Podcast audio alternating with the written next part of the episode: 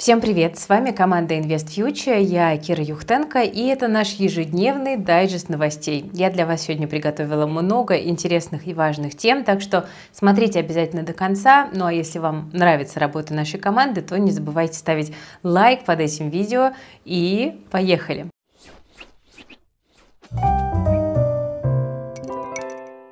Начнем с необычной, но, на мой взгляд, важной новости. В Москве мошенница обманула семидесятишестилетнюю женщину на один и две десятых миллиона рублей.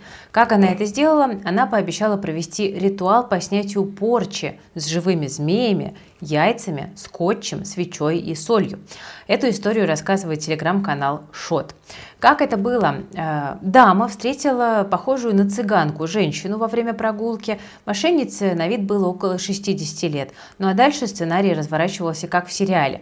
Женщина представилась ясновидящей и заявила, что на пенсионерке порча, а потом поинтересовалась, имеются ли дома наличные деньги. Женщина заявила, что у нее есть один и две десятых миллиона рублей, и это было фатальной ошибкой. Экстрасенс решила провести обряд по снятию порчи и попросила принести из квартиры два сырых яйца, три щепотки соли и полотенце. Женщина разбила яйца, после чего по земле начали ползать три змеи. И вот эту вот гремучую смесь ясновидящая взяла и завернула в полотенце. Для продолжения обряда потребовались скотч, свечка и деньги. Экстрасенса завернула наличные в газету, обмотала их скотчем и прикрепила к пенсионерке. Старушке было строго-настрого запрещено три дня и три ночи говорить о произошедшем и отматывать вот этот самый кулек. Вернувшись домой, наша дама, наша героиня все-таки решила проверить, как прошел ритуал. Но когда она этот кулек развернула, она увидела, как вы, наверное, догадались, что там пусто. Тогда дама поняла, что ее обманули, и обратилась наконец-то к правоохранителям. И сейчас ведется розыск мошенницы.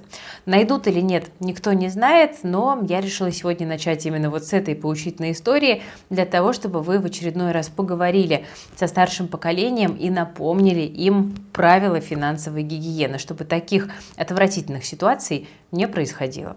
Тем временем у Китая дела идут не очень. Переместимся от змей к драконам.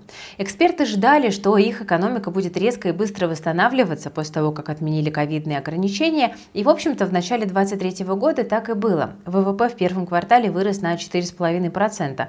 Но вот сейчас китайская экономика выглядит уже не так уверенно. Например, промышленное производство в апреле выросло на пять и шесть десятых процента год к году, а прогноз был девять и семь десятых процента. Но ракета не полетела, и эксперты снижают свои амбициозные прогнозы. Хотя рост ВВП Китая, надо сказать, все еще прогнозирует выше пяти процентов, и это в целом не хуже показателей последних вот докризисных лет, но большие надежды и ожидания по китайской экономике делают на самом деле вот текущее замедление страшнее, чем оно есть на самом деле, потому что ничего хуже разочарованных надежд для рынков не существует. Китай восстанавливается, пусть и без разрывных каких-то темпов роста. Не стоит говорить про какой-то крах, да, скорее, вот я еще раз подчеркну, про более слабое восстановление, чем изначально планировалось. У Китая действительно есть куча проблем, которые вот это восстановление сдерживают, и в первую очередь главная проблема – это слабый внутренний спрос.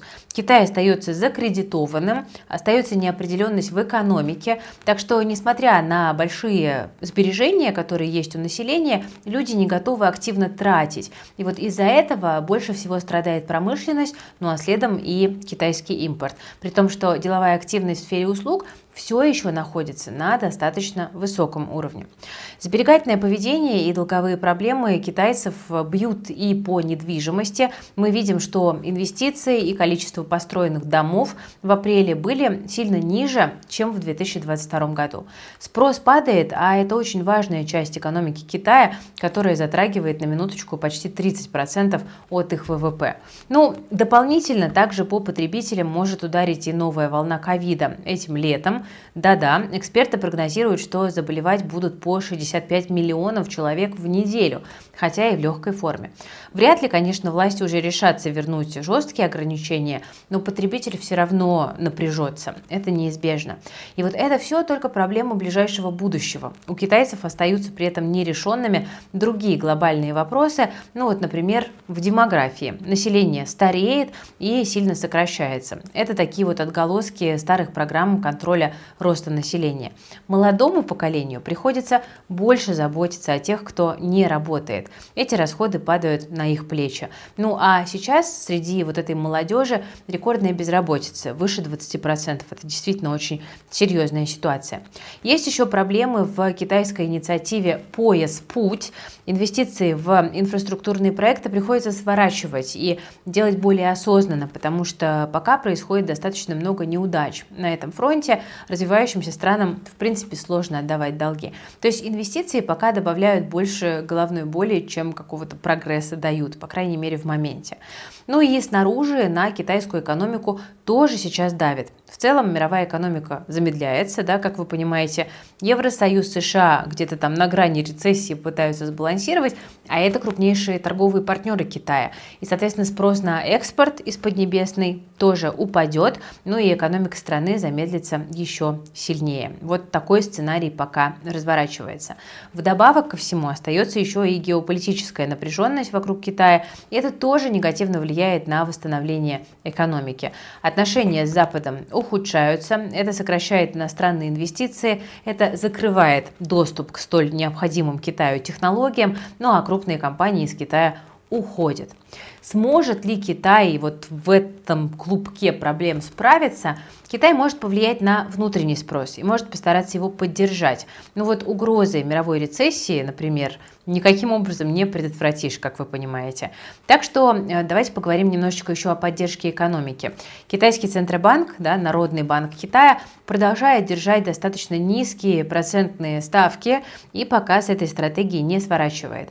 Особенно в сравнении с другими крупнейшими мировыми центробанками это заметно, да, потому что все кругом ставки повышают. К тому же регулятор снижает требования к банковским резервам для того, чтобы поддержать спрос. И вот пока инфляция в стране ниже целевых трёх процентов, да, и это позволяет расширить меры господдержки. Об этом многие эксперты говорят. Почему-то все вот надеялись на Китай. Почему? Рассчитывали, что бум в Китае поддержит мировую экономику, там, спросом на энергетику, на металлы, на путешествия и так далее. Китай, как ни крути, это вторая экономика мира, и их спрос действительно для мировой экономики очень важен. В том числе из-за слабого спроса в Китае цены на нефть, да, снижаются вот четвертую неделю подряд. Об этом пишут аналитики Bloomberg. Российские экспортеры и рубль тоже, конечно, не одобряют китайскую слабость, тем более, что в торговле с Китаем российская нефть не ограничена потолком. И вот тут Россия более чувствительна к снижению прибыли. Кроме того, друзья, слабое восстановление китайской экономики заметно и по ценам промышленных металлов. Почему? Потому что Китай их основной покупатель, так что без спроса от Поднебесной металлы дешевеют. Это невыгодно, в общем-то, всем мировым экспортерам, но российским металлургам особенно должно быть неприятно и обидно, потому что Европа закрыта, развернулись на восток. Ну, а они тоже не покупают. Вот такая вот картина. Но вот кто может выиграть от слабого роста Китая, так это Европа, потому что регион с Китаем конкурирует за поставки СПГ. Если бы в Китае рос спрос, то приходилось бы платить больше, да, для того, чтобы убедить танкер поплыть именно в твой порт. Ну, а так получается, что конкуренция от Китая меньше, и больше танкеров готовы дешевле продать газ в Европе. Вот такая ситуация в регионе на данный момент.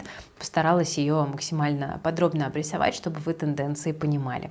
Кстати, про нефть. Цены на нефть продолжили падать во вторник и в среду, и основные драйверы падения – это паника из-за возможного соглашения по потолку госдолга, которое довольно активно муссируется. Потом раздуваемые СМИ проблемы в отношениях Саудовской Аравии и России, перед важной встречей ОПЕК+. Что в США? В Конгрессе консерваторы грозятся сломать планы Маккарти и Байдена по повышению госдолга.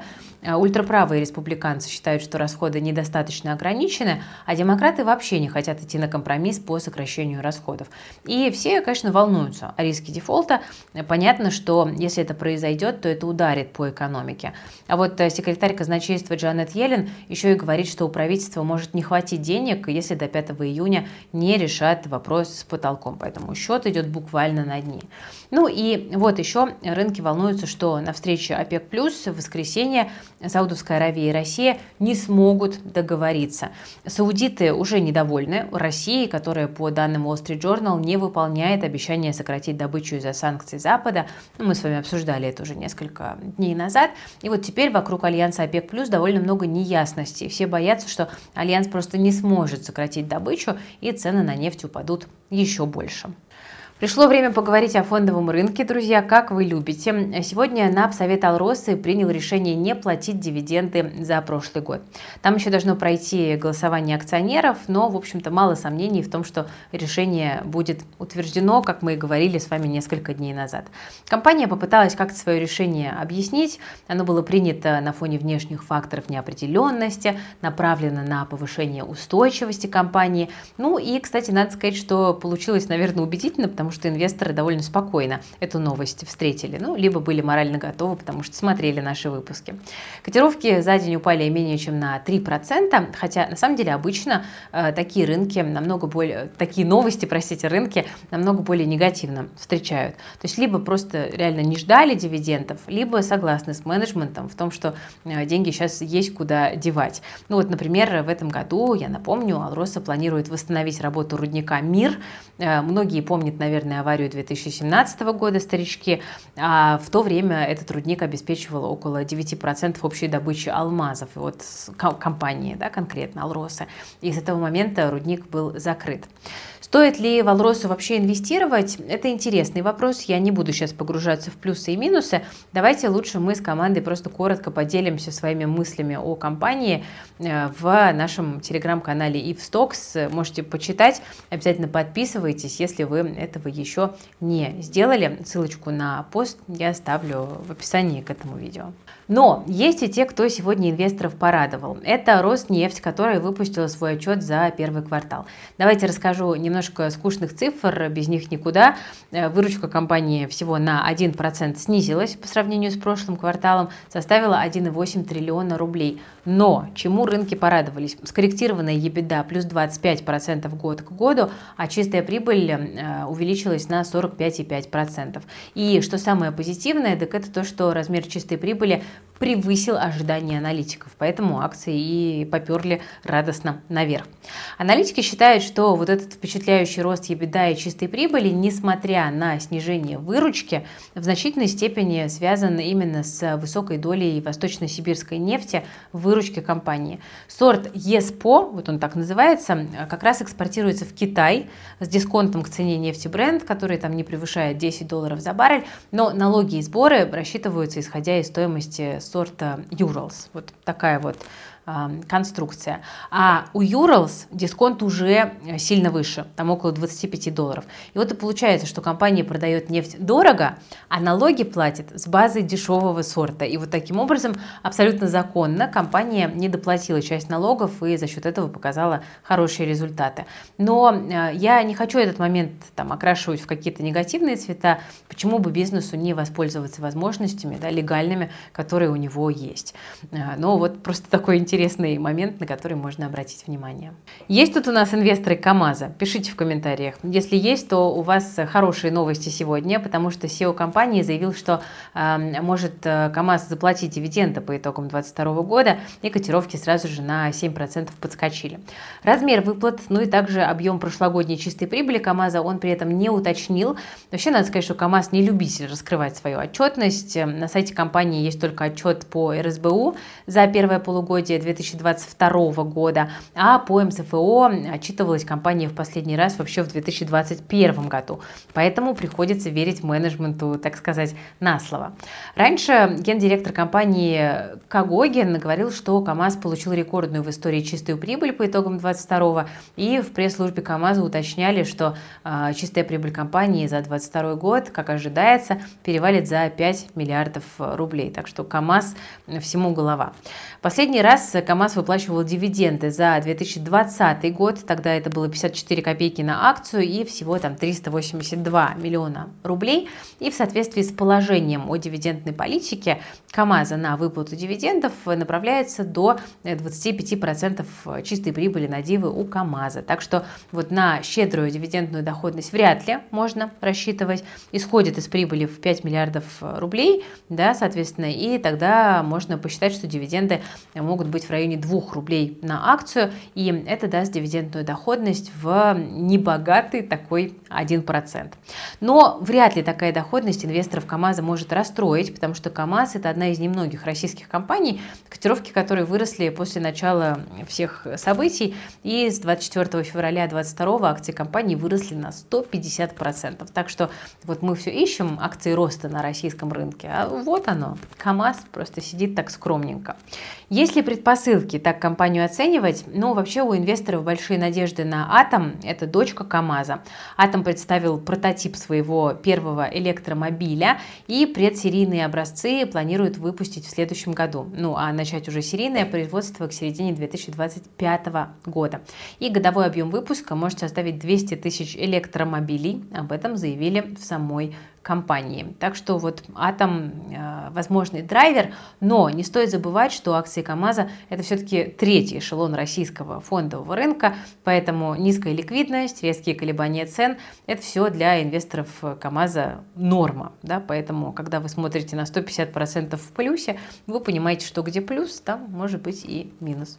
Давайте уже к хорошим новостям перейдем. Тут Headhunter сделал опрос. По данным опроса, пятьдесят три процента российских компаний в две тысячи двадцать третьем году планирует повысить зарплаты своим сотрудникам. Фонд оплаты труда в этом году вырос уже у шестидесяти двух процентов компаний. Опрос проводили в апреле-мае, там приняли участие четыреста сорок компаний, и по результатам исследования пятьдесят три процента респондентов ответили, что зарплаты их сотрудников точно или скорее увеличится. У двадцати одного процента компаний фонд оплаты труда не изменился, у шести процентов он уменьшился. Кроме того, шестьдесят процентов опрошенных сказали, что планируют увеличить численность сотрудников до конца две тысячи двадцать третьего года при росте зарплат. В топ-категории персонала, которых будут нанимать, вошел производственный, линейный персонал, специалисты по продажам, ну это понятно, главный драйвер для роста бизнеса в кризис, айтишечка и линейные руководители. Ну, в общем, самые востребованные специалисты, дефицит которых в России сейчас как раз-таки очень большой. Ну, все, в общем-то, логично. Кого будут сокращать? По опросу в большей степени сокращения могут коснуться также сферы продаж, сотрудников, выполняющих бэк-офисные административные роли и также эйч ар-функции. Ну, в общем, хороших продажников нанимают, плохих сокращают, похоже так. Компании в целом чувствуют себя неплохо. сорок семь процентов оценивают свое положение на рынке труда позитивно в ближайшие перспективы, тридцать восемь процентов стабильно, двадцать четыре процента негативно. Поэтому и появляются возможности, ресурсы, уверенность в будущем для роста фонда оплаты труда. Ну, в целом новость радует, потому что номинальный рост зарплат у россиян оказался ниже уровня инфляции по итогам две тысячи двадцать второго года. Возможно, что-то поменяется, но это не точно. Кстати, друзья, как у вас с зарплатами и надеетесь ли вы на рост? Пишите в комментариях, а то опросы опросами, а есть еще и реальная жизнь. Кстати, про Московскую биржу еще важная новость, которую чуть не забыла вам рассказать. Торги франком возобновляются с пятого июня, швейцарском, но торги будут идти интересно. В конце дня франки конвертируются в рубли. В течение торгового дня участники торгов смогут заключать стандартные сделки спот и своп. Если у участника, наконец, торговые сессии остались открытые позиции по инструментам ТОМ с особым режимом расчетов, то эн ка цэ после девятнадцати ноль-ноль переводит валютные требования, обязательства в рублевые по курсу Банка России. И тут регулятор сразу предупреждает о рисках, потому что ликвидность будет низкая. Кроме того, после публикации курса ЦБшного возможен резкий переход торгов к одной цене и отток заявок. Кроме того, возможен риск манипуляций в стакане до публикации курса Банка России. Об этом тоже предупреждают финансовые власти. Но вот какие-то подвижки есть. Тем временем в Госдуме предложили запретить проезд прокатных электросамокатов по пешеходным улицам. Означает ли это, что ВУШу конец? Помимо запретов, предлагают ограничить также и максимальную скорость передвижения с двадцати пяти километров в час до пятнадцати. Работать будет как и раньше. Самокат автоматически не дает набирать скорость больше. Сейчас максимум можно разогнаться до двадцати пяти километров. Все зависит от зоны местонахождения, потому что самокаты стали умные, они сами определяют геопозицию, и в спальных районах, там, парках и так далее скорость ограничивается до пятнадцати километров в час. В более открытой местности можно уже гонять по двадцать пять километров в час. И предлагают везде вот это вот первое ограничение установить. Кроме того, электросамокаты хотят запретить для людей младше восемнадцати лет, и такая же мера должна распространиться и на электровелосипеды. Интересно, кстати, что во многих сервисах аренды необходимо подтвердить совершеннолетие галочкой, то есть по сути сами компании уже реализовали как бы возможность введения такого ограничения. Проблема только в том, что трудно контролировать, насколько он соблюдается, да, тоже по понятным причинам. Ну, видимо, если проект одобрят, будет необходимо привязывать паспорт к аккаунту, но это уже наши догадки. Мне кажется, что это в принципе было бы логично. Ну и в итоге получается, что ограничений все больше, и привлекательность электросамокатов может падать. Особенно они популярны среди молодежи, да, если упадет спрос, у компаний вырастут расходы при этом. Это тоже может ударить по авангардисту российского рынка, это компания ВУШ, ну и также по бизнесу Яндекса в этом сегменте, так что будем наблюдать. Ну что, друзья, на этом по новостям сегодня у меня все. Спасибо за внимание. Если вам нравится наша работа, то не забывайте ставить лайк под этим видео, подписывайтесь на канал, жмите на колокольчик. Я сегодня такая немножко подусталая, потому что мы провели мастер-класс «Однушка на пенсию», он прошел суперски, но энергию, конечно, забирает, поэтому я даже сегодня, скажу вам честно, в первый раз за много-много-много месяцев выпила энергетик, потому что надо как-то держаться, но я надеюсь, что выпуск новостей вам понравился, и оно того стоило. С вами была команда Invest Future, я Кира Юхтенко, берегите себя, своих близких, свои деньги, всем пока!